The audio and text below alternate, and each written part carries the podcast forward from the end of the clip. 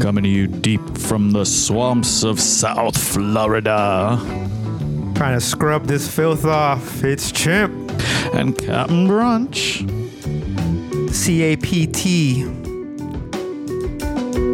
Exploring my alter ego. You know, you need a captain's hat. yeah, you know, one day. You got a stacker hat, I'm hat, not need technically a, hat. captain yet, so you know, I don't want to. I don't want to be accused of. I Um, want to give false impressions. you know, there's a specific false um valor, stolen valor. Like oh, I don't want. stolen valor. So you know, I don't. I don't need any real captains being like, "How dare you!" It's it's an honorary title. I do not. You know how much I paid for this hat? Got it on Amazon.com. What's going on? So speaking of uh, not being a captain, I I have officially, and by officially I mean I decided that I'm starting the process of getting a new job. Whoa. Working on my resume.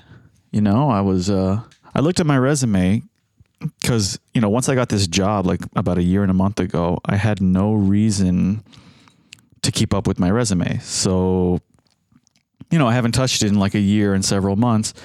And I looked at it and I forgot to put a bunch of certifications that I had gotten um, and other, you know, so so my resume is cooler than it was when I got this job. And plus I have the experience of this job. So, you know, um, I'm going to go from the shipyard. I'm going to try to work for some sort of a subcontractor probably. I'm thinking maybe diesel engines, maybe elect- electrical work. You're still going to stay in the same shipyard, just at a different No, company? Oh, no. Well, I might end up working at that shipyard, like on a job, but um, like working for a subcontractor, I would, I would go to wherever the jobs are.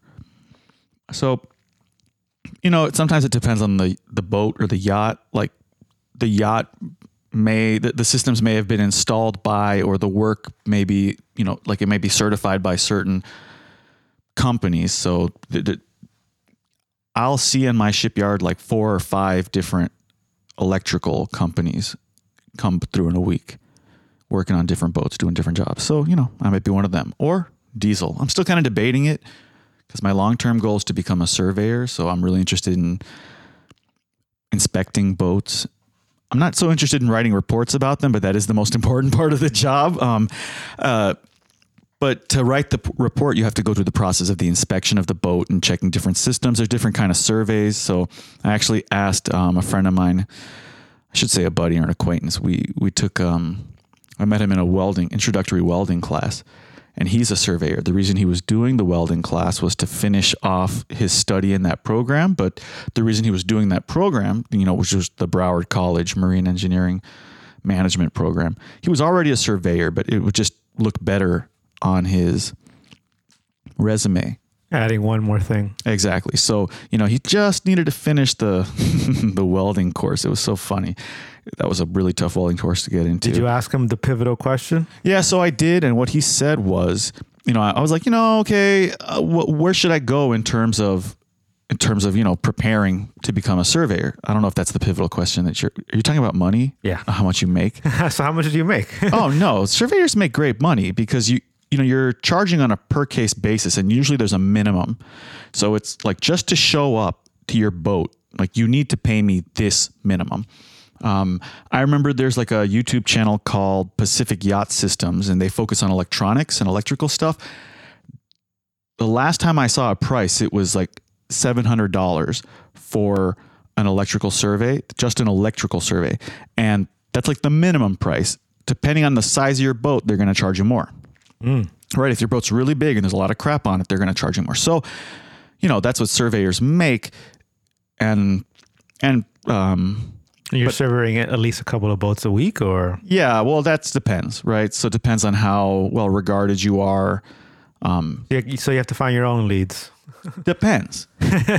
it depends. If you have a good reputation, you might establish a relationship with an insurance company, with a yacht broker, with, you know, and then you might get consistent work. So, uh, hypothetically, if you're good at your job, at least the way the industry is today, you're never necessarily short on work.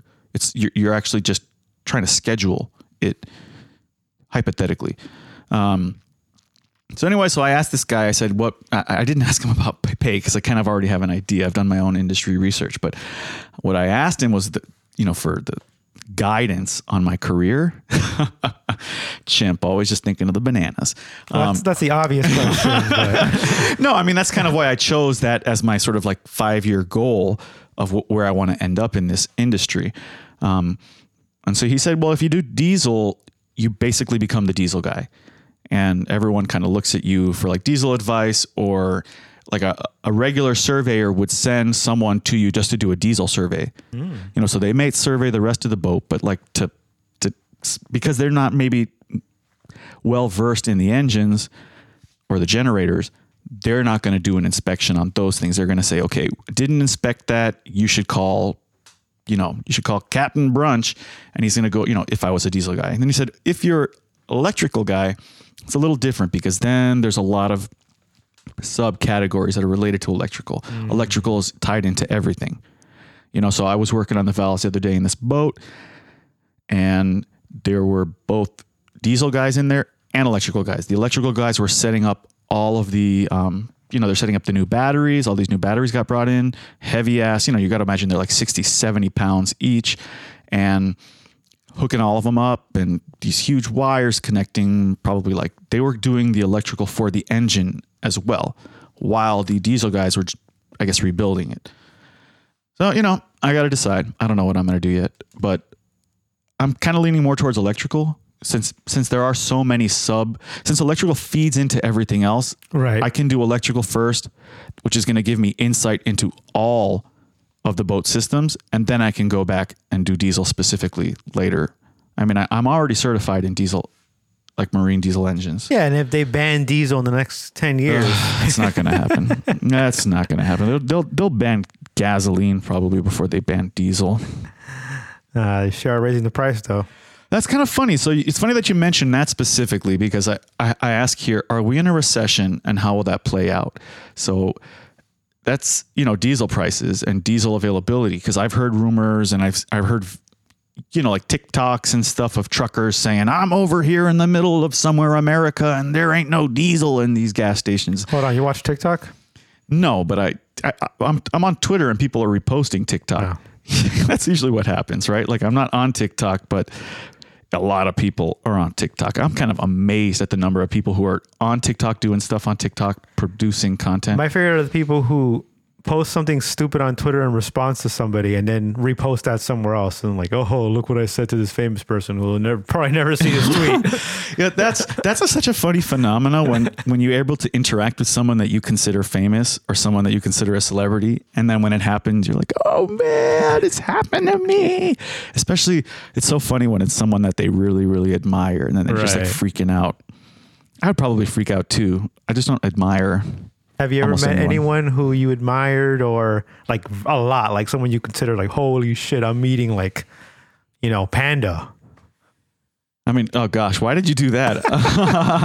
Because you have a shirt that has a panda so- on it. Oh, that is kind of funny. There's a panda. Oh, it's so funny that I'm wearing a shirt for a local band called the 1980X, and this shirt has what's like a lifelike panda, but the head looks just like Panda's mask that he wears sometimes. I'm, and gosh, did I, I feel like I must have met Panda before. I, I don't know. I, I don't remember the genealogy. Panda's gonna have to remind me. But to answer your question, um, I can't. I can't recall ever having met anyone that I admired or celebrated so much that it made me nervous or anxious, um, nervous or anxious. or excited, or you know, like fawning or passing out, or you know, the crazy things that people do when they when they meet someone who they celebrate. I guess the few people who I was like, you know, I would celebrate a lot. They're mostly all dead, or I just don't care enough. Uh, th- there was this whole. Did I ever tell you the story about like MTV Video Music Awards? And I was a senior in high school, and I was a treasurer of the student government. oh, now we need that music I was, back in the day. I was the treasurer of the student government, and because of that, I was included in like students who were invited by MTV to fill the floor for their MTV Video Music Awards at what was at the time the AAA arena, so the American Airlines Arena. oh my God. This is back in 2004. I graduated 2005 from high school. So it was funny. They they had us practicing at the Miami Arena, which at the time still existed. So this was like the Miami Arena was the old school government boondoggle where they spent like tons of money giving you know like a, a stadium to a private sports organization, and then the AAA was like the new one. So it was it was just a weird thing that we practiced at the Miami Arena, and then we actually did the thing at the AAA Arena. So long story short on the day of the MTV Video Music Awards, like you go there and you you know you have to like walk through this this hallways and stuff to get to the place where you're going to stand. And I remember I see, I remember I saw Shaquille O'Neal, and it was just you were just walking on our way to where we were going to stand for like the remainder of the day, pretending to be interested in this stuff. And just in those few moments, like in the 15 seconds or something, that I was g- going from one part of this hallway to the next part of this hallway and seeing Shaquille O'Neal and I was just like, oh, this is just the guy. I mean, obviously you don't care because you're calling him by his full given name, Oh gosh, what am I supposed to call him? Shaq. Okay. Um, So I saw Shaq. I guess so. Yeah. Uh, whatever. So, yeah, and, I and mean, he was tall. seen Shaq? The guy Come was on, tall. It's Miami. Come on. I mean, he was like Everyone's he was like 12 feet away from me. And at the time he had done like that that he'd done movies and it was whatever. He the guy was the guy's still famous today. Still famous as one of the most, you know, talented basketball players in the world and then thereby just famous for for taking advantage of his fame for having been one of the most anyways. I think everyone has a story about Shaq seeing him at the um, at the Miami Beach golf course, and then he got banned from there, and oh, oh, so many fucking stories. Okay, but the story's not really about Shaq. I mean, it, so the, the after seeing Shaq, then I went and stood on the floor of what was the MTV Video Music Awards, and I over the next several hours I saw dozens of celebrities, but it was already over by the time I saw Shaq. Like by the time I saw Shaq, it just the rest of it didn't matter. I was just going to pretend to be excited. I was going to raise my hand when they told me to raise my hand. I was going to clap when they told me to clap. Was Adam Curry there? No, this was like, oh God, why would you? Why would you do that? Um, No, I don't think I've ever met anyone. I mean, I did meet this one uh, pianist, jazz musician, I didn't uh, he said pianist. pianist. I didn't fawn. I didn't like hyperventilate, but it was really nice to meet her. Got a signature, but that's really about it. I mean, it's the kind of thing is like if I would have seen Bowie maybe when he was alive and I was a big Bowie fan, then you would have been crying. Yeah, maybe right because I, Probably. I I've I've cried just singing his songs by myself. So I don't know who knows. Um, speaking of Bowie, why don't you uh, play some music that is definitely not David Bowie, definitely not David Bowie. but right. uh, but this is the kind of music that won't get us sued.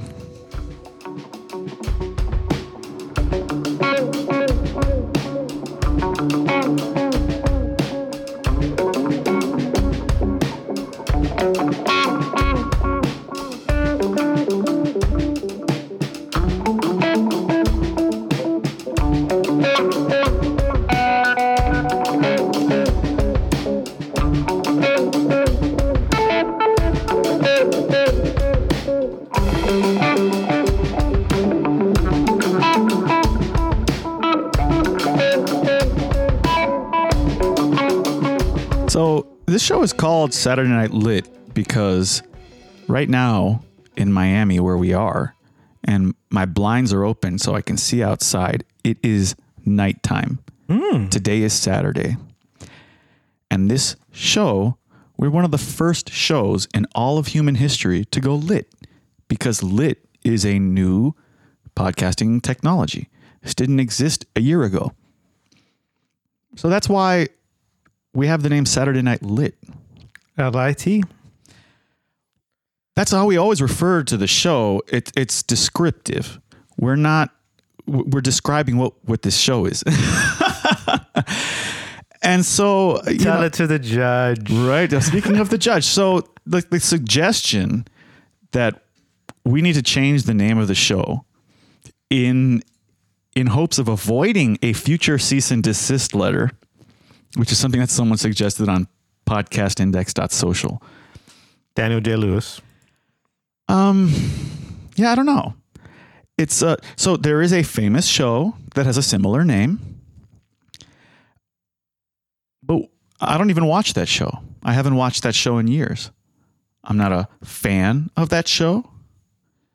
And uh, this is not a show about that show. and it's kind of funny because when I when I had the idea for the name, I even looked up, you know, like similar names. I looked up Saturday night in like a podcast index to see other podcasts that had the word Saturday night in it. There is actually a Saturday night lit that was from several years ago and it's not active, which is one of the reasons why I was like, okay, I'm okay with this name. There are a lot of of Saturday night podcasts. There are several of them that are about that show. And uh, I don't think any of them get sued, and they're like explicitly about that show. So I guess the question becomes like if we're if, if our Saturday Night Lit name is somehow going to confuse people or mislead people. I don't think so. I think this is like nerdy and niche enough. Now, the person who said that is the senior VP of podcasting 2.0 brand management. So the senior VP SVP. Of, I mean, I, I, wonder what his pay is for that job. Um, Vow poverty. I, I hope. I, I, hope he's got like a pension plan. Um, uh, it was just a suggestion. I don't know? think. Okay, uh, thank you, uh, Daniel J. Lewis. It's not like you didn't think about it before, too. Of oh, course. Should we do it? Obviously. um, and so if we do get the cease and desist letter, nice. I would, I, I, I'm, I will seriously consider the contents of that letter. If necessary, I'll consult a lawyer. I don't imagine that you know that they're going to be able to like get anything out of us if for some reason they like this is the whole thing right? I, I can't imagine anyone who's associated with that show especially their legal department thinking that our show would have any impact or or any bearing on the existence or productivity of theirs. So you know whatever. But i think the the, the bigger um loss is the work on the branding than anything we've put towards that branding. Then now we have to like turn everything around. Hold oh, on. So I mean, so it's funny that you do mention that because we've gotten some like really interesting progress on the branding that we've been working on. Right. Now, again, the branding that we've been working on does not because the words Saturday night lit are they're extremely descriptive. They're, that's all they're doing, and so the the branding itself is not related to the name. You know, it's just we just have branding, right? So like you're Chimp, I'm Captain Brunch and so those, and that's, you know, like, so it's interesting. Some of the art that we've got so far and that we're, we're really looking forward to, you know, putting it up on the website or that doesn't exist yet. You got a nice image of you that you were really happy with. Yes, I love it. I don't know if I'd say I love my image, but I'm very happy with it. yeah, it's hard for me to love anything. It's hard for me to love anything, but um, well, I, I don't love it either. So, but I don't. So you have a lot of shit on. Like mine is very plain and simple. Like me, I'm very like laid back, simple person. yeah, well, you know, I, I don't have like I don't have really anything that I specifically want out of it though. So I, you know, if I don't have anything constructive, then there's no, you know, uh, there's no point in making a big deal out of it. These things can be addressed someday, eventually. I'm more interested in having just something concrete that we can start making use of. Agreed. Um, now the character, my character has like a mustache. I recently shaved, but that's I'm okay with that, right? Because the idea is like the, creating sort of a character, a branding. It's not necessarily. It'll come back. Oh yeah, it always Knowing comes you. back because I get lazy and I don't want to shave. um, so it's funny that you you mentioned Adam Curry because I've got a clip talks about him that I'm going to bring up in just a minute. But to talk about to bring up that clip though, I got to talk about Twitter. Mm-mm. And Elon Musk's recent uh, supposed acquisition of Twitter. Now, I don't understand really any of the details about that. In fact, I, I don't really care who owns Twitter because to me, it's just addictive garbage that I happen to be somewhat addicted to. I got I gotta say it's pretty funny. It's just really funny seeing like like seeing reactions from different people. Like one long whiny article on The Verge, like oh, people really fucking care. Like, oh my God, they really fucking care. Like, they just want revenge against this person that they don't know and is destroying their life, apparently. Twitter. Don't even get me started. I saw ah. someone that I follow who said that they're leaving Twitter. Um, and you know what? But that's okay. Because this just reminds me of the story. Like, there's this analogy or this hypothetical that Mars, who comes to Bitcoin brunch, he's like, there's a, a restaurant and it's got a big pride flag on it. That's the whole hypothetical. Like, that's all you need to know. You don't need to know anything else because based on that information alone, everything else proceeds. Like, are you going to frequent this establishment or not? If you feel really strongly that, that homosexuals and, and non heterosexual people are bad for society, are like abominations and unnatural, then you're not going to go in that restaurant.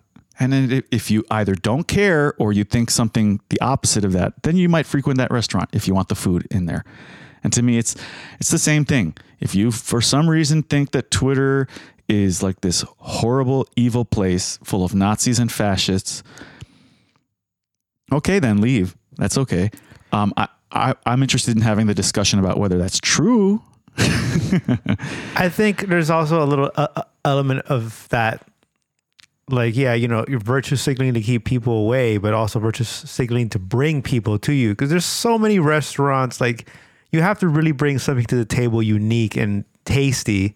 A lot of restaurants just taste the same. Like it, they all taste fine, they all taste good, but they're all expensive, right?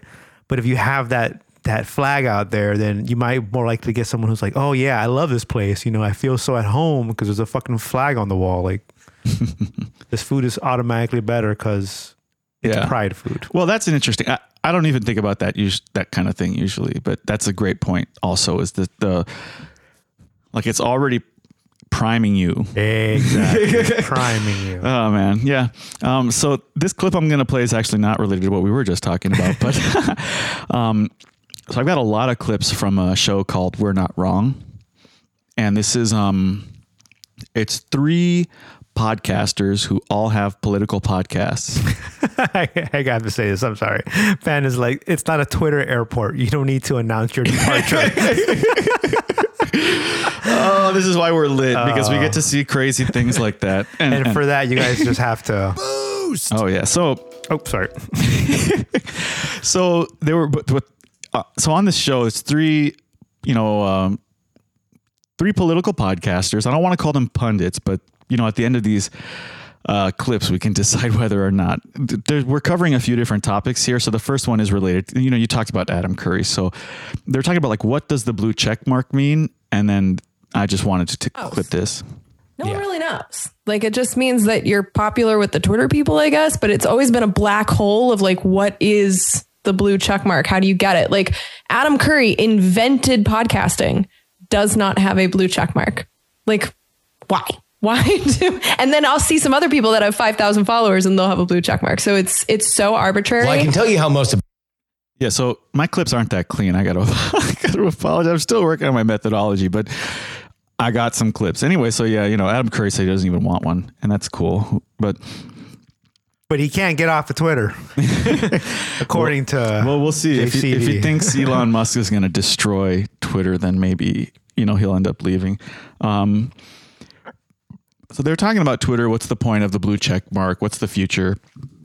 Whatever. We're going to see what the future is. But then one of the hosts of this, so it's Jen Briney, Andrew Heaton, and oh gosh, like one guy who's got a three name name, um, which makes me think he's probably intelligence. But Justin Robert Young. There you go. So Andrew Heaton, he starts talking about like what he would do. So what I would try and do is figure out um, what is an, an, ecosystem that rewards people for good things. Uh, I had a, a, guest on my program um, that's working on a, a, social media construct where um, what he wants to do is have various buttons on it where you could give somebody points for having a well constructed argument, or you could give someone points for how many citations they have in it. Um, and not so that you're you're rigging the game in any particular way, but if we are going to have a public forum where there are mechanisms in place that attempt to bring good arguments to the fore rather than merely vitriolic or shrill ones.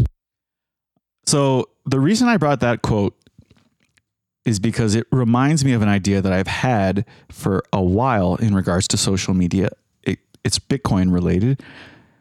So, Satoshi was heavily influenced by Hashcash. Hashcash is the proof of work algorithm is was the like the original proof of work algorithm that he based for Bitcoin. And it was invented as a methodology of avoiding email spam. So, taking that idea in mind, the idea was okay, well, if you had like a social network and all these people posting different content and likes and all this stuff, replace the likes with Satoshis. So it's just like put your money where your mouth is. And so I, lo- I love this this clip because stacker.news. Exactly. Um, I was a member. I mean, I'm still a member of a website called Everyday Hobo. I've, I think I mentioned it like several several weeks ago. They used to be called Hobo Traveler, and and you know Andy, the guy who runs the website, we're friends. He's always trying to like, you know, how can I, you know, reshape this website in a way that like brings value to people? And you know, he, he's done like the likes thing, he's done the points thing, he's done all these like different things over the years. The guy's been blogging for over 20 years. And I tried to say, you, you know, they they got this thing now. It's called the Lightning Network, and you can easily like if you charge people five bucks a month, you could throw a bunch of these satoshis at them, and then instead of liking someone's comments, you could send them satoshis. You're creating like a, a funding mechanism where kind of like what Andrew Heaton was saying, you're rewarding people for the the value of the content they're bringing to the to the platform. So I mean, I, I don't think the Stacker News is the end all or be all, but it's just a great example of people trying to do that today.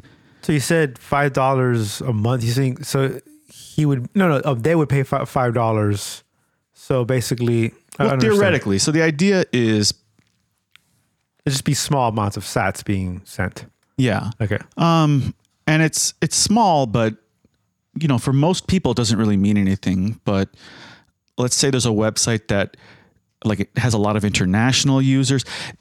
There's something about the ability to connect with people over the internet based on your affinities, your shared interests, and then people who can actually give you things of value that you need related to those interests. You, you can reward them now, and that's going to encourage them. People in poor countries, people who are poor, people who don't have jobs, people who have jobs but they don't like their jobs and they have skills and they want to, you know, that's what Bitcoin is starting to create. And so I think there's a potential. It's so you know maybe giving like free sats but the idea is if, if you're trying to create a service like let's say like a stacker news or an everyday hobo the idea is you you're kind of charging for it in a way so stacker news you can't participate in the boosting or in the sending sats if you don't have sats in your wallet so you have to fund a wallet So you already that that requires people who already have Bitcoin or know how to use Lightning, right? yeah But Well- if you do it for them, then it makes it a lot easier. Yeah, so to me, it's like if you have a website and you, you know, like, so the idea was this is like a travel website and people are interested in traveling. Uh, if you're already charging like a fee, so he, you know, a lo- earlier on, like let's say two years ago, he was charging a $20, $25 membership fee. And this was like to verify your identity in a way. And this is a whole different discussion I don't want to get into. So, I mean, if you're charging 25 bucks, well, you know, there's like a lot of sats you can pull out of 25 bucks and that just, whatever. So I gotcha. Yeah. I mean, it's very similar to what Fountain does uh, by giving you Sats per minute. Yeah. So I think that's great stuff going on. It's super early. Um, we have to we have to tap in more into like the developing world. There's a lot of content that they're going to give us because they can create content cheaper than we can, which is another important thing, right? Like that whole labor thing. The, the reason why companies go overseas, et cetera, is because like labor is cheaper. Well, that's true for all of it, right? Like for creative labor, for musical, you know, create all this stuff. Everything is cheaper if you're poor. Mostly because of the Comparatively, yeah, yeah, comparatively. Most because like the, the labor itself, the wages are lower. It's not necessarily because anything else is cheaper, like the energy and all that Right. stuff. It's like we're all humans. So um you got some more music because I, I'm I'm gonna I'm gonna Okay. ta- oh wait wait wait I got you really want the music today. Damn. well uh, no I mean we're we're moving along it's already it's almost nine o'clock and I got a lot more to go through but before you play that I, one more thing I wanted to bring up is that an interesting discussion going on this week is about the sat symbol like what should the official sat symbol be And obviously there's never going to be an official sat symbol Yeah. but i saw some rumblings about like a lightning bolt as the official sat symbol and then the To me, it really is. That's what it already is. yeah okay but th- this is the pro ah, and you're gonna hate me for bringing this up again Let me guess. X Men Storm. They're gonna be like, no, we own that. Oh man, I, I wish if if only. Well, so a lot of these lightning symbols look very, very much like the Nazi SS Oh symbol. God! I know, I know. Only you know a very- racist would say that. I'm that. a very sensitive person, Only a and it's just like, and I, I even made a tweet about this. I said the Nazis kind of ruined the lightning symbol for the next 300 years. I, I am culturally sensitive, and I, you know, don't want to be triggering like a bunch of of people who are who are themselves sensitive about the Holocaust specifically. Like so I'm not sensitive about the Holocaust, but I'm sensitive to symbols that I know are going to I don't think that's what it is. I don't think that's what it is. I think you just want to not give people a reason to like, um, you know, just to hate on Bitcoin or Lightning. Oh, it looks like well, that's what I'm saying. I'm saying like it. I don't want to pick that because I think that's gonna be it's gonna give us undue attention for pointless reasons. Like I'm not a Nazi. I'm not interested in in like you know Nazi Dude, if, anything. But if people hate you and want you to fail, they're gonna find Oh any God. fucking way to do it. uh, but I did kind of like the other symbol better.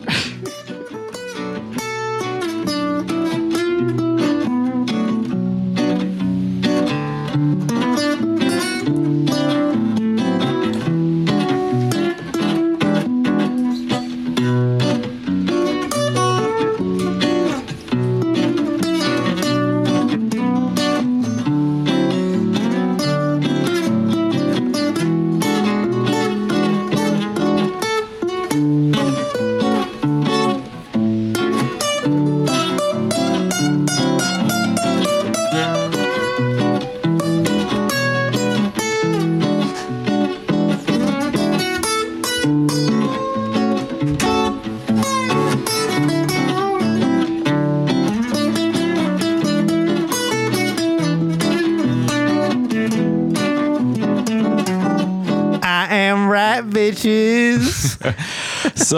now we're going to go deep into the rabbit hole. So, you know, we're not wrong. They release an episode every Wednesday.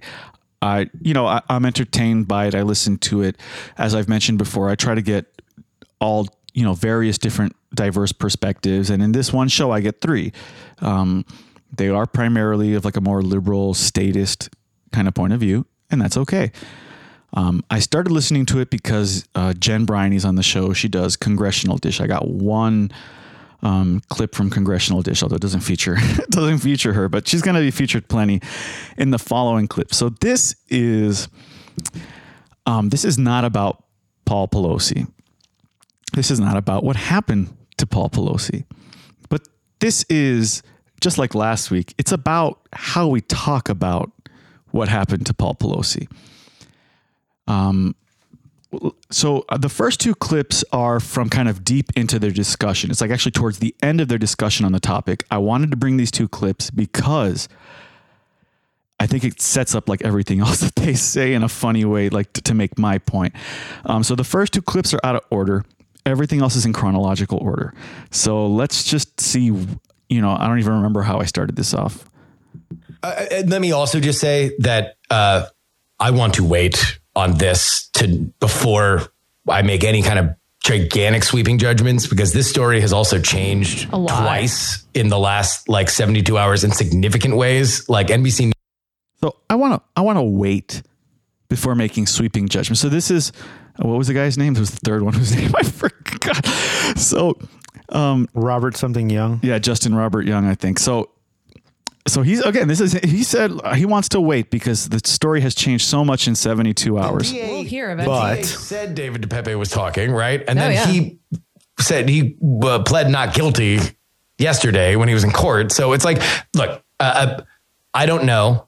I, I'm I just saying I think we will know eventually. We just can't know now. exactly. Yes, and so so before we we all rush into it and and uh, uh, do stuff like make big gigantic sweeping judgments, Big gigantic sweeping judgments. So again, they they were talking about this for like twenty minutes maybe before they said these two quotes.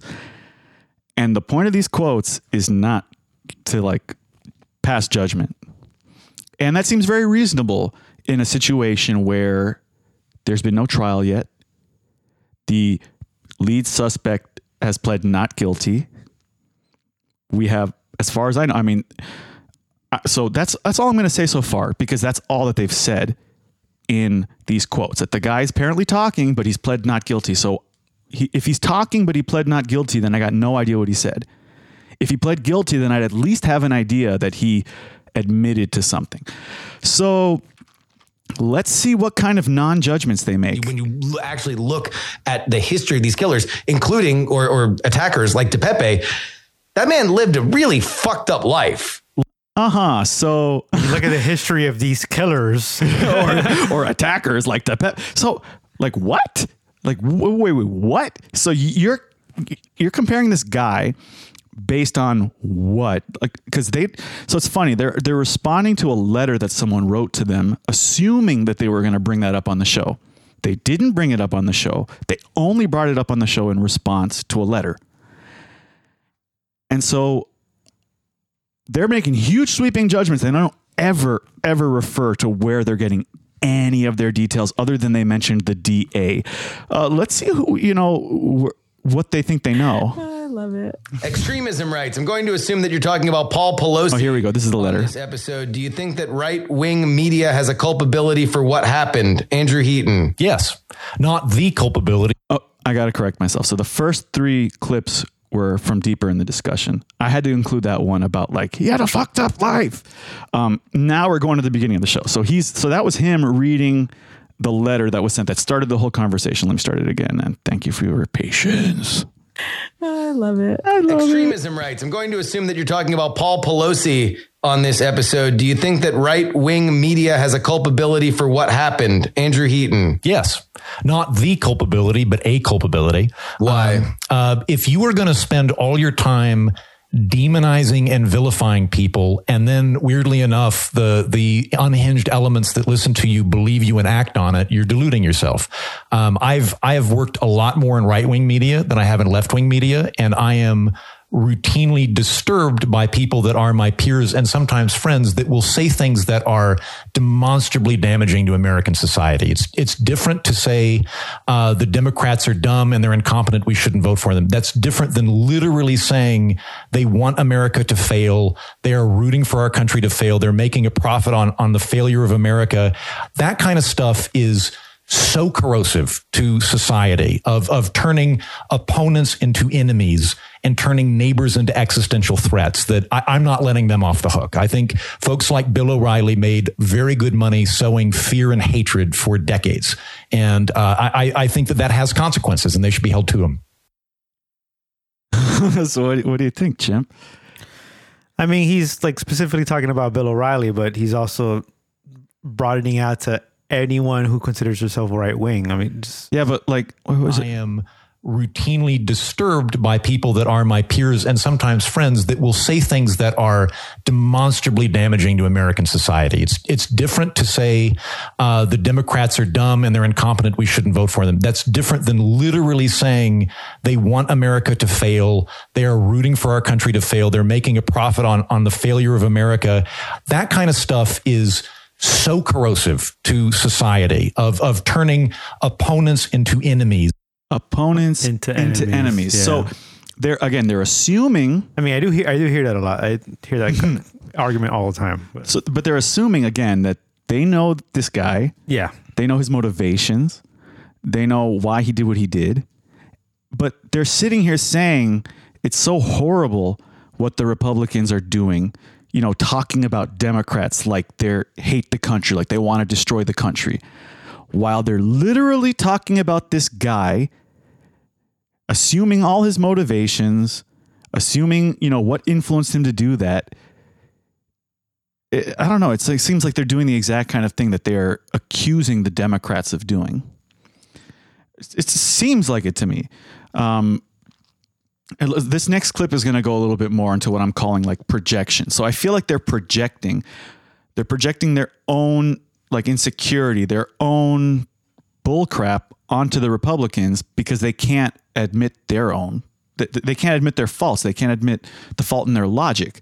I mean, I think they're gonna just react to what they hear on you know on on the TV and everything. So, and that's the exact like story that's being put out there. Like, Yeah, but you're gonna you- you're gonna get it in, in like a later clip that they sort of see themselves as as elitists because they call themselves journalists, right? So they think that they're this special class of human being because they are journalists when they're doing what seems to me to be kind of an irresponsible, you know, just willy nilly making assumptions about what happened.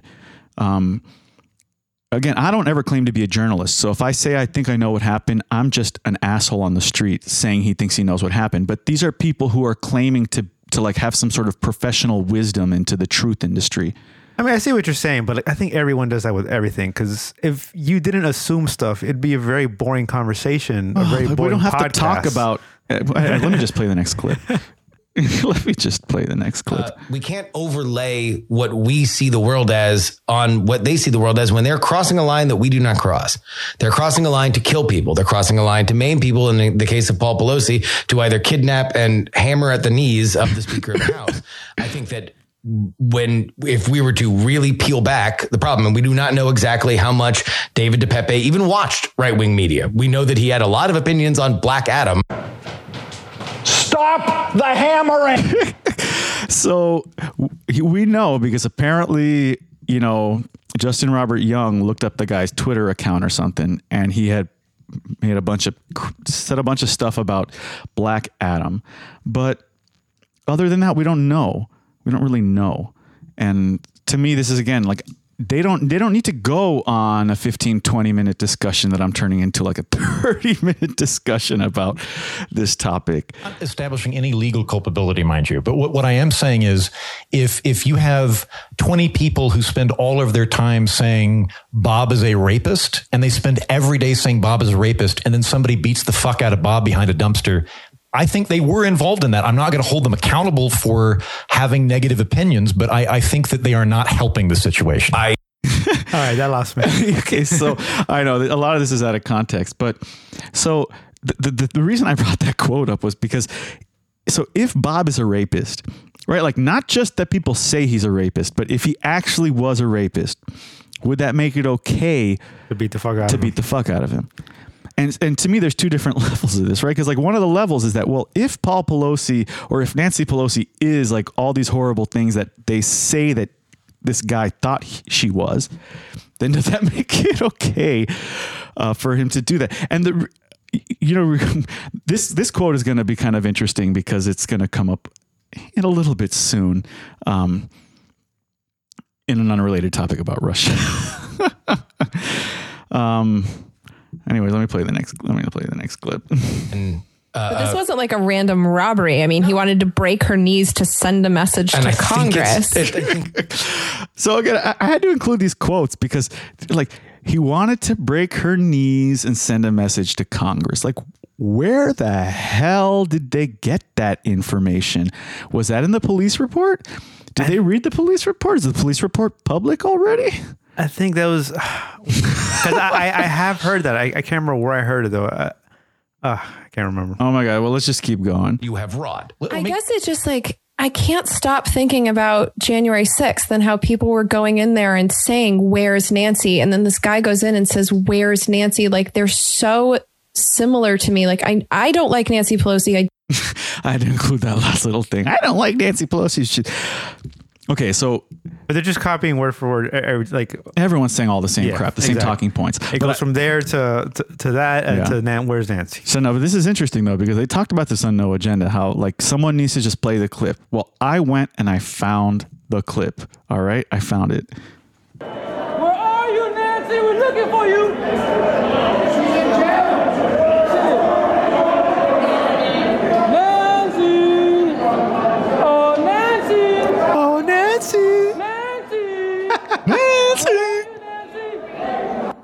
Okay, so that was the clip.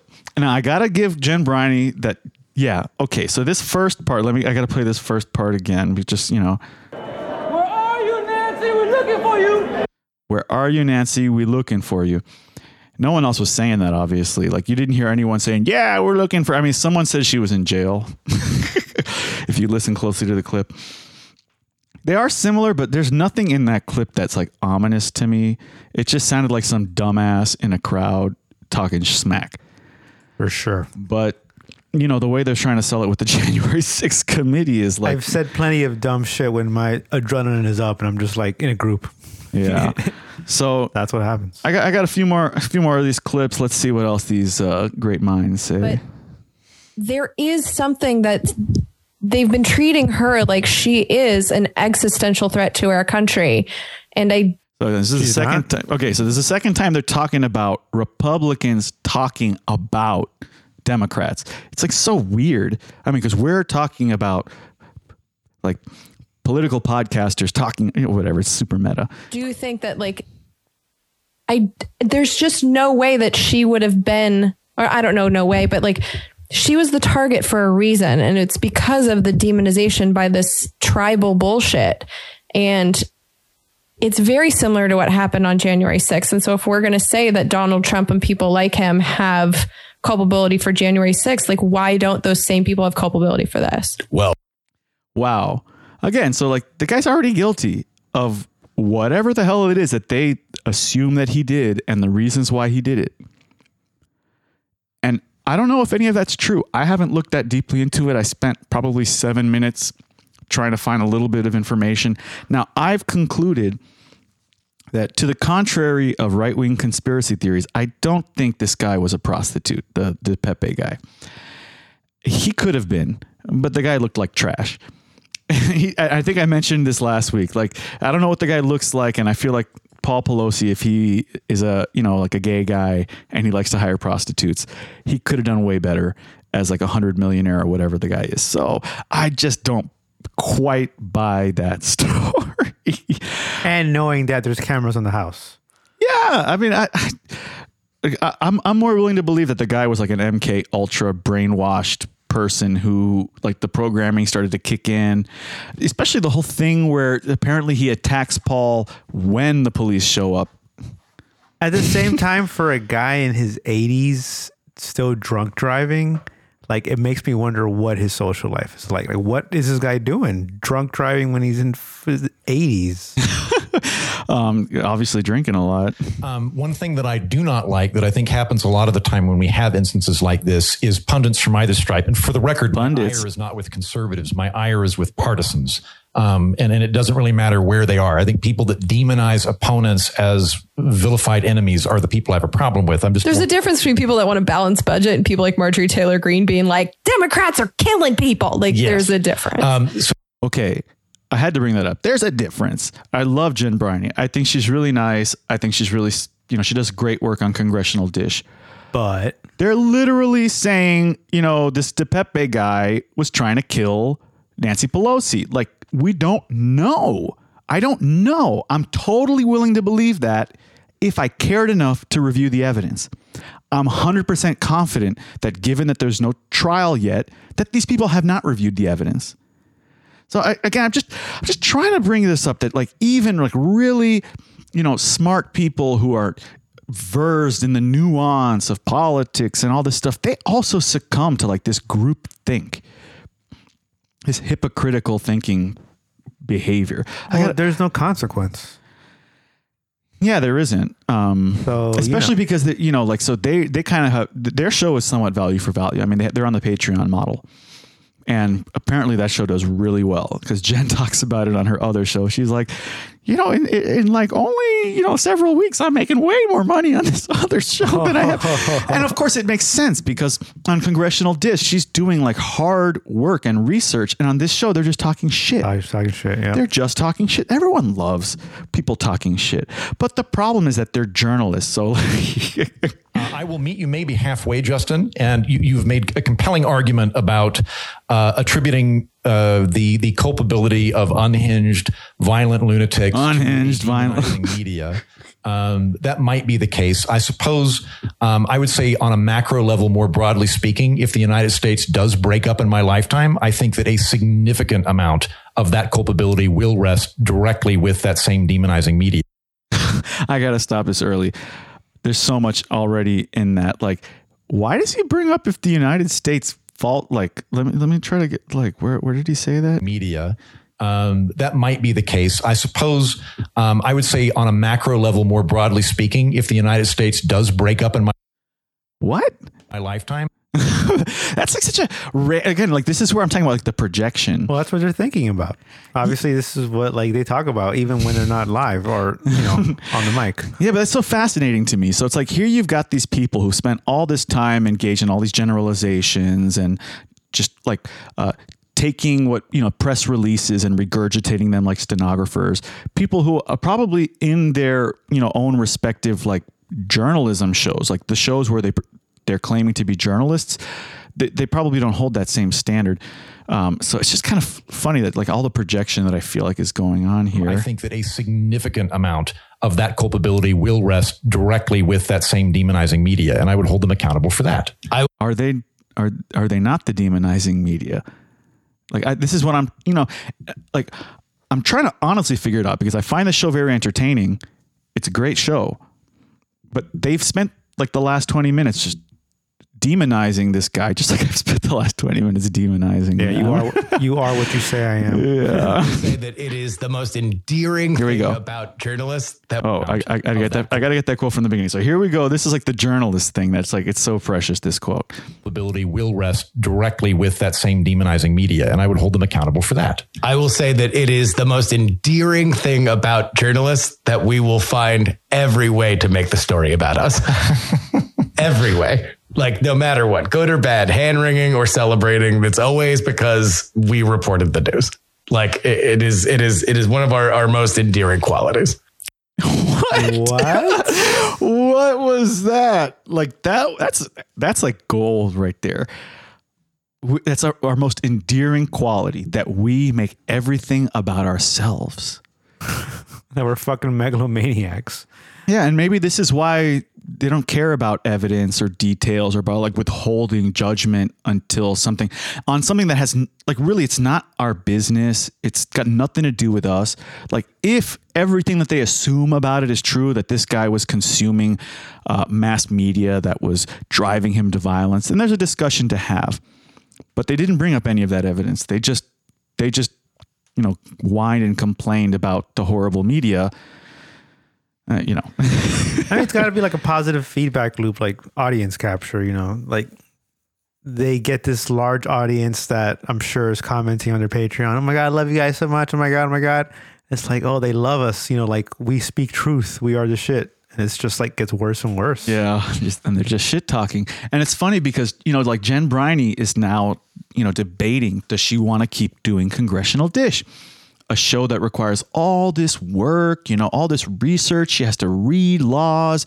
She's got to watch, um, Proof of work. you know, and or she could just talk shit once a week and make good money.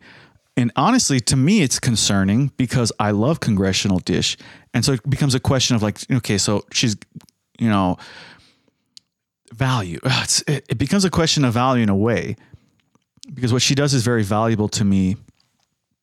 I don't know of any other podcast that does what she does. Like she literally reads the law. Like she just she released an episode recently on the um, what was that big big law? The inflation something something act. She read the whole thing. I didn't like agree with a lot of her conclusions on it but she like read the whole thing. And then so she goes and does an episode and tells you the details like what she read what the, the bill actually says what it's supposed to actually do it's very valuable but it's not very valued Right, exactly. More people value her just talking shit. Yeah, oh, it drives me crazy. I wish that they would value us talking shit too. So I just got a little bit, a few more clips. You're just jealous. oh, absolutely. There's no doubt about it. No, I'm not jealous, but you know, I recognize what it is. So uh, they then they they take another question, um, and so now they're, you know, to close up the clips, they're going to talk about Russia a little bit. And I, I stand by my position that authoritarian regime. Okay, so they already read the letter from the audience, and then this guy Heaton did a show, an episode on his own show about Russia, and he's all like, you know, yeah, like screw Russia and you know, like assassinate Putin or whatever. um, so you know whatever. This is him kind of doubling down, and I just uh, I wanted to make a comment on it. And, and I, I stand by my position that authoritarian regimes are shitty and are worse than America. Iran as a government is worse than America. Russia as a government is worse than America. They're authoritarian regimes. So I can probably agree with that, maybe. But like so okay, so if I agree with that, if I agree that Iran is worse than America, if I agree that whatever the second country is worse than America, like then what does he say? The the elements that you bring up about American foreign policy are valid. Okay, so then if America's better than all these people though, right? And I think the comment was about our own foreign policy. So and I guess like the points were that you know we do some screwed up crap. And we should enti- uh, we we should be trying to curb American malfeasance abroad, but Okay, so and we should like yeah, we should try not to do horrible things like kill civilians. We should. but uh, with Oh wait, wait, wait. I think there was a but in there. Let me. malfeasance abroad, but Okay, so there was a but there. uh, when that is happening and the country itself doesn't even have the ability to curb it because it's under the heel of a dictator, um, I do not think that it is healthy or useful to engage in whataboutism, which is what this is. This is just international whataboutism. Yeah, so I mean that was just kind of interesting because it was like a comment on the Russia war, and then that last thing about you know, so if people don't have the ability because they're under the heel of, and I, I just my, my whole comment was was simply that just if if America is better than these countries, shouldn't it be better than these countries because we do better things? Like, shouldn't we act better? I don't understand what it means to be better than you know these other countries if it, if we don't do better things. Like, let's again, let's just oh, at the beginning of I- that clip. I stand by my position that authoritarian regimes are shitty Yeah, I agree. and are worse than America. And are okay, are worse than America. Iran as a government is worse than America. Russia as a government is worse than America. So, like, what makes a government worse than America? It's got to be what they do. Otherwise, it's some ideological bullshit. Like, it has to be what they do. Well, he's saying that they op- oppress their people. That's what he's saying. Okay, but so the, my question is simply: so if we're better than them, then we should do better things than them. And so it was really funny then that on Congressional Dish recently they did an episode. Um, it was Congressional Dish 260, and they featured a clip from 1998. This is the U.S. Senate talking about the expansion of NATO in 1998. So this is 24 years ago.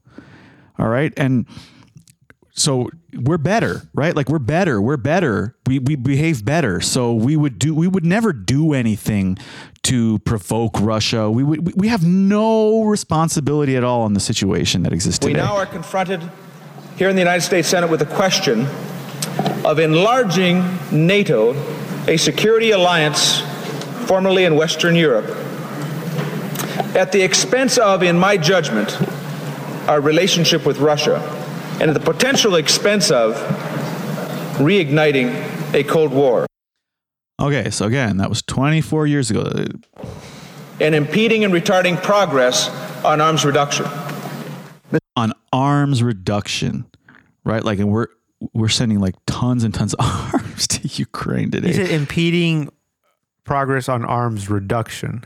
Yeah. So at the time, so um, they're, they're going to refer to a senator called Lu, uh, Nunn, and he was a part of an agreement called the Nunn Lugar bill that went through the Senate, and it was essentially an arms reduction treaty attempting to remove um, weapons from like former Soviet countries to try to decrease the violence. Mr. President, um, This is another guy. We all, or many of us, had the opportunity to serve with very distinguished colleague Senator Nunn. I, I think more of us should talk about uh, Senator Nunn and his wisdom. Senator Nunn has raised three questions about the NATO expansion. The first question is, will this help us in easing uh, or dealing with the whole problem of proliferation of weapons that might go to third world countries, the kind of cooperation we, we need with Russia? And the answer that Senator Nunn gives to that question is no. The second question that Senator Nunn asks is what about nuclear threats? Is this going to help us in terms of further arms agreements with Russia? Is this going to move the world away from reliance on nuclear weapons? And the answer that Senator Nunn gives to that question is no. The third question that Senator Nunn raises is what about reform within Russia? What about the forces for democracy? What are the Democrats with a small d all trying to tell us? And the answer that Senator Nunn gives is that they are telling us that this NATO expansion, expanding a military alliance against the Soviet Union that no longer exists, against a military threat that no longer exists, is a huge step backwards. again 24 years ago saying if we keep pushing NATO, it's going to blow up in our face. That that the the dem, the small d Democrats in Russia, you're saying the, the liberals, the people who are talking to the United States, who are trying to push relationship with the United States, are warning us that this is not good for Russia. Like this is not going to move Russia in the right direction because by further pushing NATO, we're going to antagonize Russia. We're going to essentially give more credence to the arguments of the reactionaries in Russia who are using the United States as a scapegoat for their own power. So I think there's only 30 more seconds of uh, these clips. NATO expansion is viewed throughout elements of the Russian political system as, as a hostile act. On some sake of it is a hostile act they can live with. Some think it's a hostile act they'll have to defend against. Uh, and they have said that if they have to defend their territory, they will do so with nuclear weapons. It's all they have left. Now, I certainly don't think that that's the state of things in uh, in the Ukraine war right now. I'm not personally worried about Russia using nuclear weapons. I am worried about the use of nuclear weapons, but I don't think that we're at that point yet. Although But I don't where would they hit first? probably somewhere I don't know. That's a, that's a, you know someone said something interesting to me today. They were talking about you know Ukraine and um, arguments about like what is the goal in Ukraine. A lot of people, especially like the people with the jingoistic language, are trying to suggest that Russia is is trying to take over Europe. You know, and what this guy said was if Russia wanted like a, a big all out war, you know, what they would have done is they would have cut off all access to Ukraine at the start. And instead, what they did was what seemed like a very kind of um, precise, you know, like not necessarily precise in the sense that it was small, but precise in the sense that instead of using like a bunch of bombs to blow up every single highway that goes into Ukraine and a bunch of bombs to destroy all the, the train stations and every, you know, like they, they're kind of maintained the infrastructure of Ukraine. Like there are still people like in Kiev, there people are still living there. They're still running everything. The, the TV stations are still working, if I understand correctly. Like they've got TikTok going out of Twitter. So, I mean, out of out of out of Ukraine. So you know, I don't know. I don't know. Um, I of course hope for the best for that situation. I don't support the war in any way, shape, or form. It's a tough situation. Uh, but you know, as usual, I just like to bring it up because I think it's one of the most important things that's going on in the world right now. Oh yeah. So why don't we play play a little bit of music before we go into our next? Actually, I want to play. Um, said we would play it last time, and this is our first end of show mix that we uh, did for No Agenda, and it's titled "Vaxman." oh wait, sorry, I have it on mute. Not that one. Get infected. Are you ready for your vaccine? Societal responsibility. It will save us all. Listen to me. Very frustrating. Cause I'm a vax man. Yeah, I'm a vax man. That's really not the right attitude. This little jab won't hurt at all. You can do it quickly. Thankful I don't vax you all. You can do it in bulk. That's the thing I really want to do. Cause I'm a vax man. Yeah, I'm a vax man. If you drive your car, I'll vax the street. If you try to sit, I'll vax your seat. If you get too cold, I'll vax the heat. If you take a walk, I'll vax your feet. Vax man.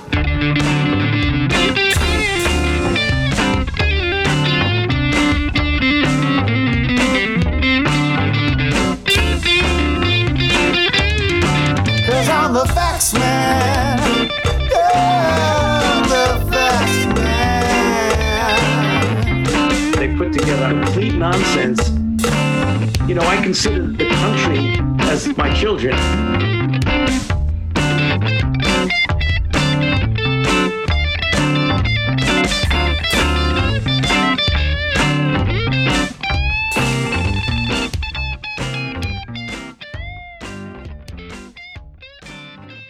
that brings back some memories, both good and bad.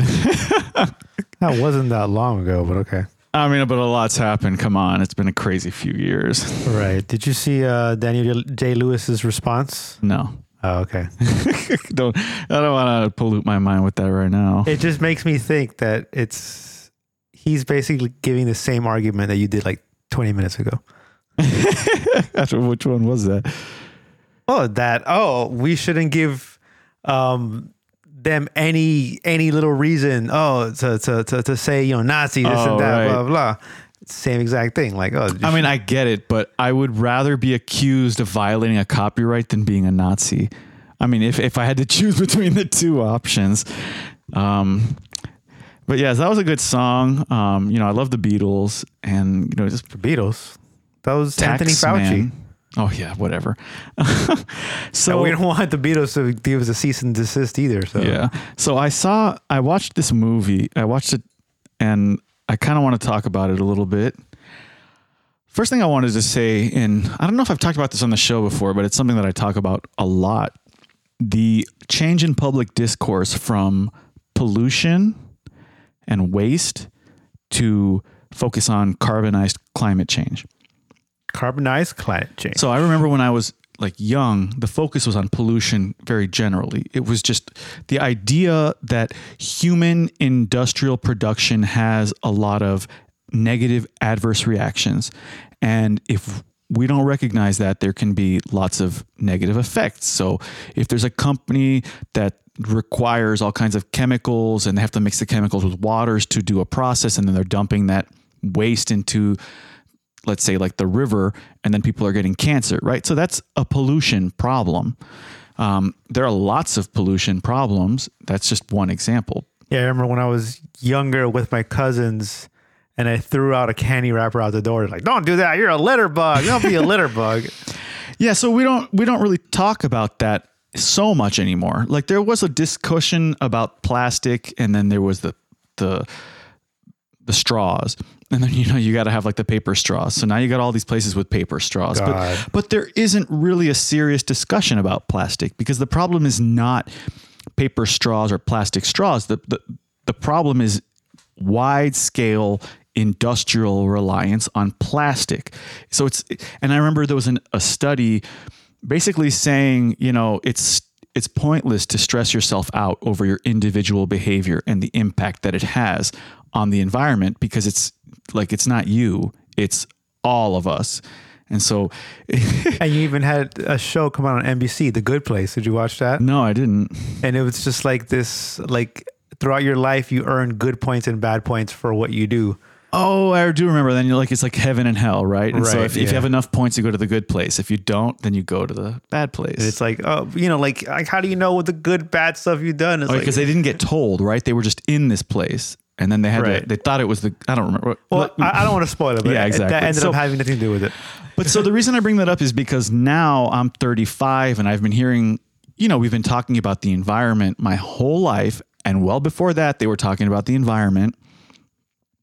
But we've got continued waste, we've got continued pollution, despite vast government and financial efforts to research and organize around what I'll call regulated environmentalism. You know, you got like all these different meetings, and now you've got Greta and we spent tons of money on it and carbon credits and renewable energy and blah blah blah blah blah all of that is about the environment and supposedly trying to save it but we haven't really done shit in regards to that which finally brings me to the movie then i saw david cronenberg's crimes of the future and it, it you know the way the movie was first described to me it was funny it was like in the future, humans develop an organ that can eat plastic or like digest plastic or and yes, that is kind of what the movie's about. And then the the reason why that's a part of the plot, and I think it has to do with the environment, right? So like he's talking a lot about how much waste we create. And so there's even a line in the movie where it ref- references like, you know, well, what did you expect to happen? This is the way for us to deal with all the pollution is that we just consume it with like these new organs. But really, this the actual plot though is about a performance artist slash influencer, and this guy keeps growing these organs. And instead of just letting them grow, he cuts them out and then makes like an art show out of it. And so everyone keeps watching supposedly, you know, these art shows about this guy getting these organs ripped out of his body because they're unnatural. And you know, he's one of the narratives is that like the body is trying to kill him.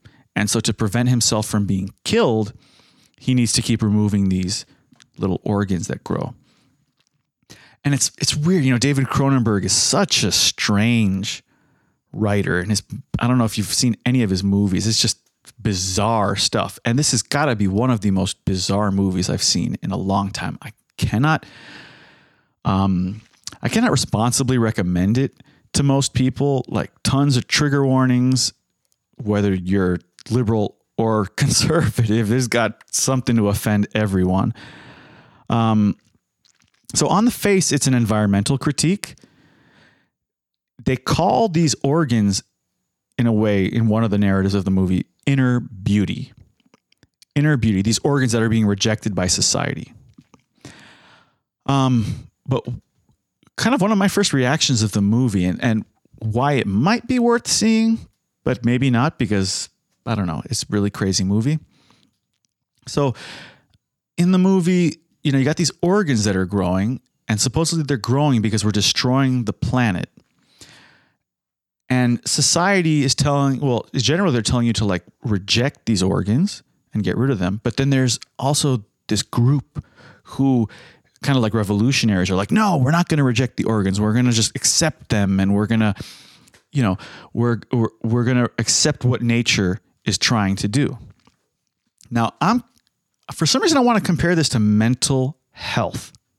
Such a strange place to go. But to me, I think these organs could be something like a neuroses or a mental illness. So in society, we have this idea of how you're supposed to behave the the roles you're supposed to fulfill.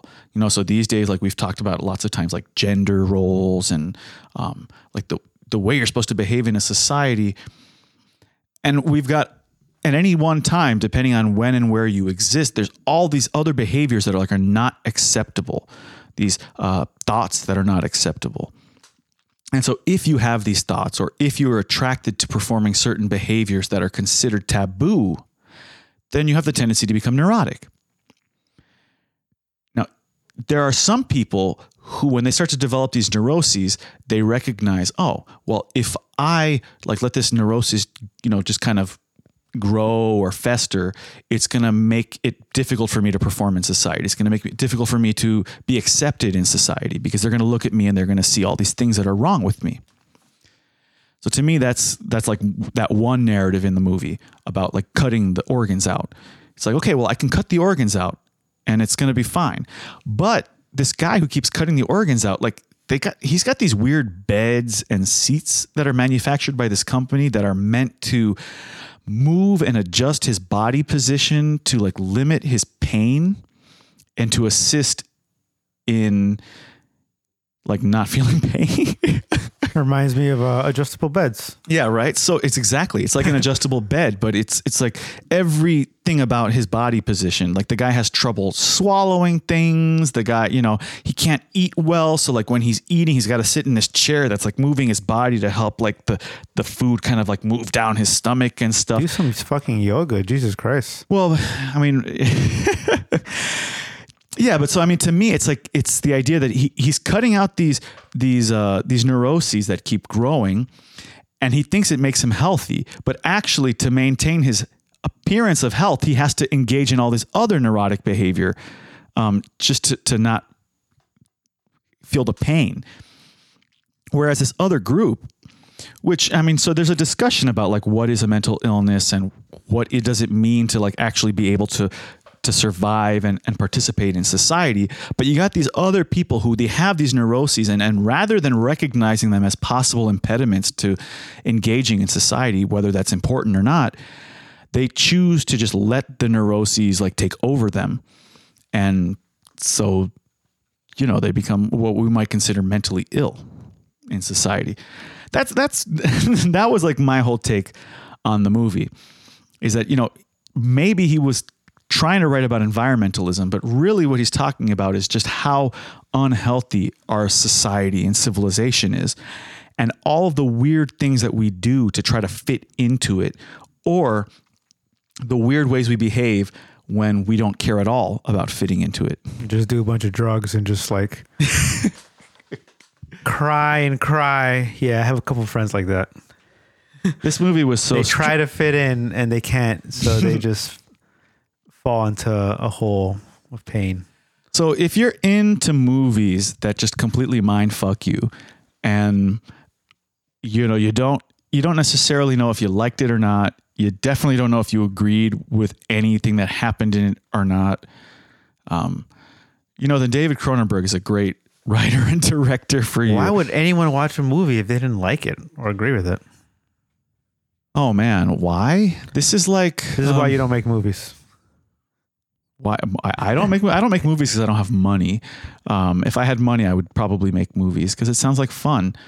It, you know, it, it makes you successful movies, sir. it makes you question things. I this movie was so bizarre.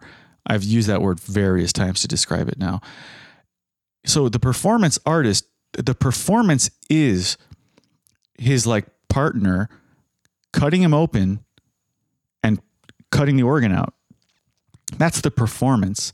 And everyone's like, "Oh man, this is like so like cutting edge. This is so like whoa." Um it's like, what the fuck? and and after one of the performances, this woman goes up to the main character played by Viggo Mortensen, and she says, "Surgery is the new sex." So you could just imagine how fucking crazy this movie is. Surgery is the new sex, and then that theme kind of comes up a bunch of times. It's a freaky movie. David Cronenberg, one of my favorite David Cronenberg films is called Existenz. I mentioned that a few weeks ago. And it was like a Matrix type movie. Maybe I didn't mention it here, but it's like a it, it was contemporary with the Matrix, but it's like way more screw with your mind than the Matrix ever could. The Matrix was like way too like self satisfied, like you know, new Jesus story, and and Existenz is more like everything you know is wrong.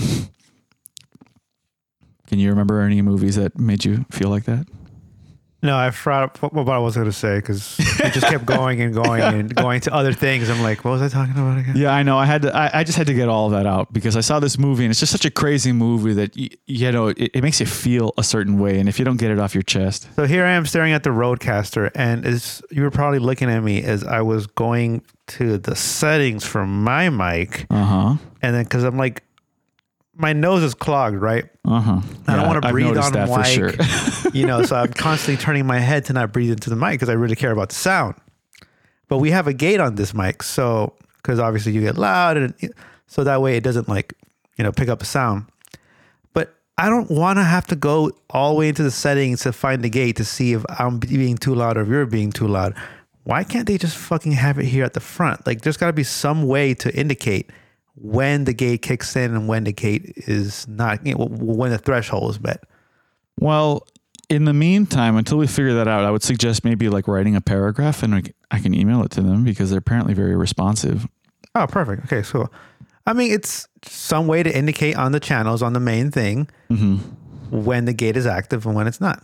Simple as that. Yeah, I I think that's you know reasonable. There's nothing wrong with that. What was that other suggestion we had for people? We had suggestions for people. Yeah. Oh, we got to write these down. I do suggest that if you've listened to this podcast live or recorded, you Oh, should God damn definitely. Fucking should- autoplay. You should definitely, you know, if you're not listening to us on a modern podcast app, you've got to get one from newpodcastapps.com. If you want to listen to us live and to be able to boost us and stream us sats or something like that, you can get CurioCaster or Podverse. As soon as there are more, we'll let you know. As usual, you can listen to the live stream 8.30 p.m. Eastern Time at uh, http colon forward slash forward slash stream dot audioghost stream.audioghost.miami. Um, and then non-live, we got we will upload the recorded version as a podcast. So on any modern podcast app, you can subscribe to Saturday Night Lit. and we hope to have the website up real soon. Yes, we do indeed. Within the next month, I hope. Yeah, Probably less. Hopefully within the next month. Um, yeah, I definitely hope so. So I mean, that that's what I would. Uh, you know, that's what I want people to do is listen to us on a modern podcast app. so they can boost all they want. Boost. I remember. So it's uh, markers, uh, putting like for your podcast player, like a simple little way to put a little marker. right, right. Because you know I've, what I've been doing is if I hear like something in a podcast that I want to clip, I will like open my podcast app, open my podcast app, go back to like around where the clip was, and then I'll take a screenshot of the podcast player with the timestamp. And What then the fuck is wrong with and then? I'll later go to my computer, pull up the images of all the screenshots I took, and then play the podcast to capture the clips. That's my current methodology because I'm usually listening to the podcast at work, so I'm not going to like take the time to clip it while I'm working. No, but you don't. You you can't write it somewhere. Or how about uh, do a voice recording real quick? It's way easier to just screenshot it though. Like that's the easiest thing to do if I'm just listening to it while I'm working. I guess. I don't know. It just feels like it. I'm not going to take the time to make the clip at that moment. No, no, no. No one's suggesting that. But it's just. But anyway, so the whole point was that you should be able to have a button that you could just press and just put a marker. Like that's a common thing in most audio gear to, to put marker on the thing, and then um, you can go back later and see where those markers were. Oh, but then you were talking about the RodeCaster though. Also, you wanted there to be. Oh, but we do have it. Where, where is it? Like you got to click somewhere, and it'll create I a timestamp. You're supposed to tap the record button. No, Oh, you just tap anywhere. That's what it was. is it was it that yeah, you just tap anywhere. marker added? Okay, so yeah, but we do also want it for podcast apps. Yeah, I mean, it sounds like it'd be such an easy thing to add. I mean, I'm not a fucking developer, so I don't know. But hmm anyway, Yeah. So um, I was hanging out with uh, my my buddy from Europe, Alex, today, and we had a oh, ni- from Europe. Yeah. And we had a nice little barbecue over at Grinnell's Park. Mm. He stopped over at Trader Joe's, picked up some mm, some steak. Oh, we had filet mignon. You didn't go to Wild Fork? Well, all the stuff is frozen there, right? I think all the stuff is. Anyways, I mean, you know, And the stuff at Trader Joe's isn't.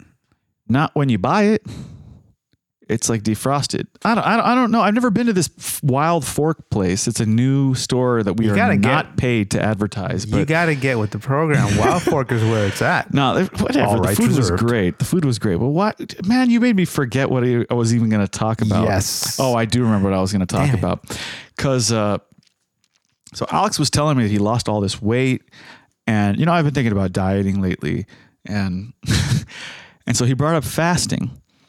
But, I mean, it is technically intermittent fasting, but his intermittence is like six days.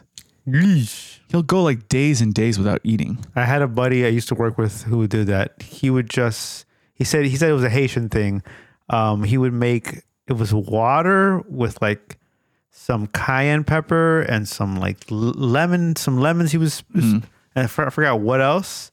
And that's how all he would drink for weeks. Well, he said like all you need by the third day Weeks. is magnesium, sodium, and there was one more. I can't remember what it was.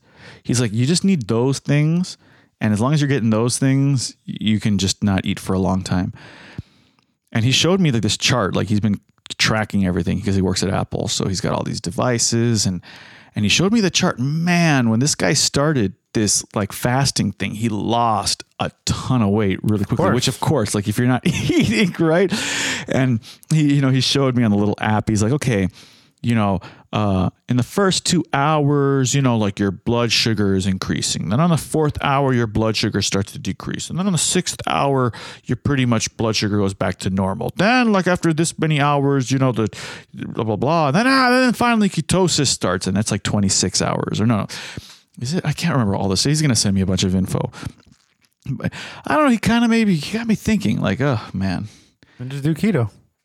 Well, yeah, but the idea is is like to achieve keto by essentially starving myself for several days at a time. I- I don't disagree with the basic notion that if you've got fat on your body, like I got a little pooch, you know. So if you got fat on your body, then you know you've got energy to spare. Call it a pouch, not pooch. I'm calling it a pooch. it's not, Back into pooch. I, I'm not. I, I ain't got nothing useful in this pouch, so it's not not a pouch for me. It keeps you warm in the winter. So he said, you know, try to start off with like two days. So what I might do is next Friday, like I won't eat all weekend. and I'll just have like tea and water and, you know, try to, let's see. Funny you bring this up because I was just thinking about doing keto again Huh. just today. I mean, I just like, I, okay, uh, I feel like I got my weight on the, I've never been fat, but I've been overweight.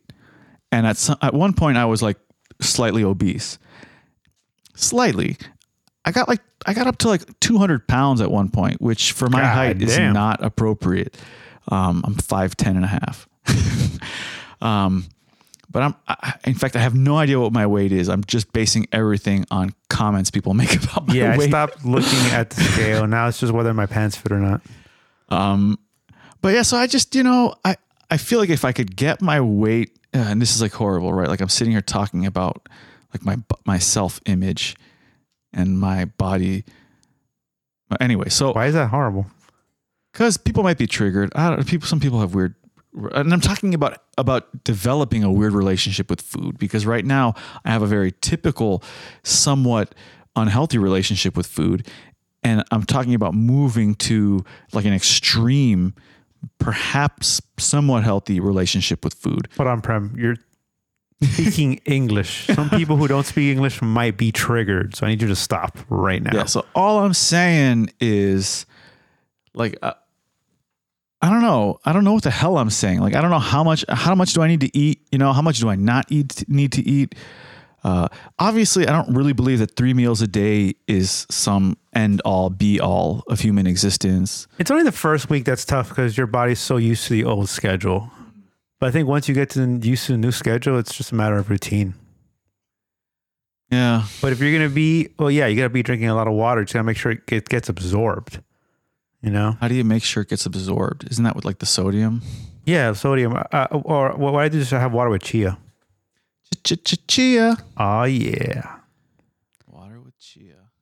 Um, but yeah, no, I mean, so I think that going back into keto will be easy. I'll do it for like a month, but so as long as you have, you know what you're gonna eat, and I already eat most of the stuff that I would during keto.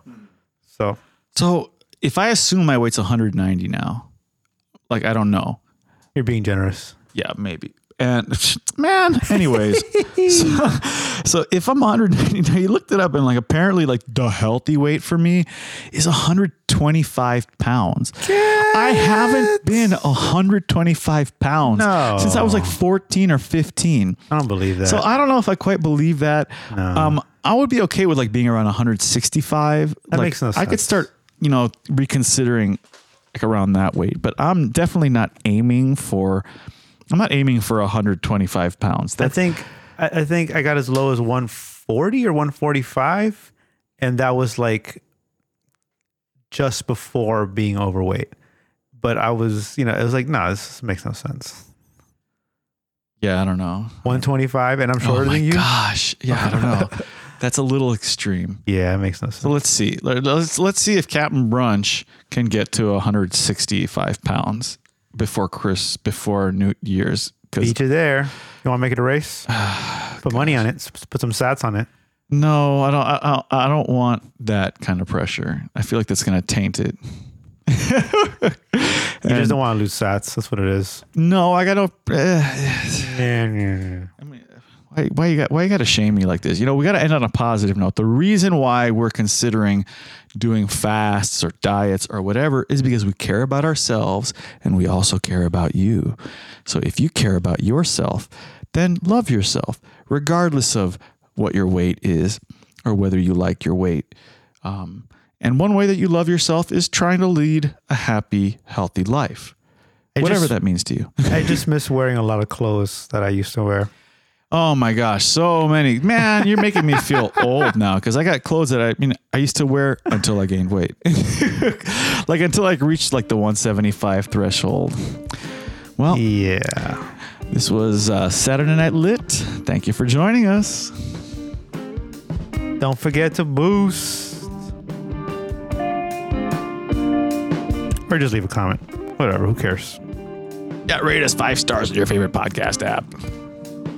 Look us up on Spotify or Apple. We're not there.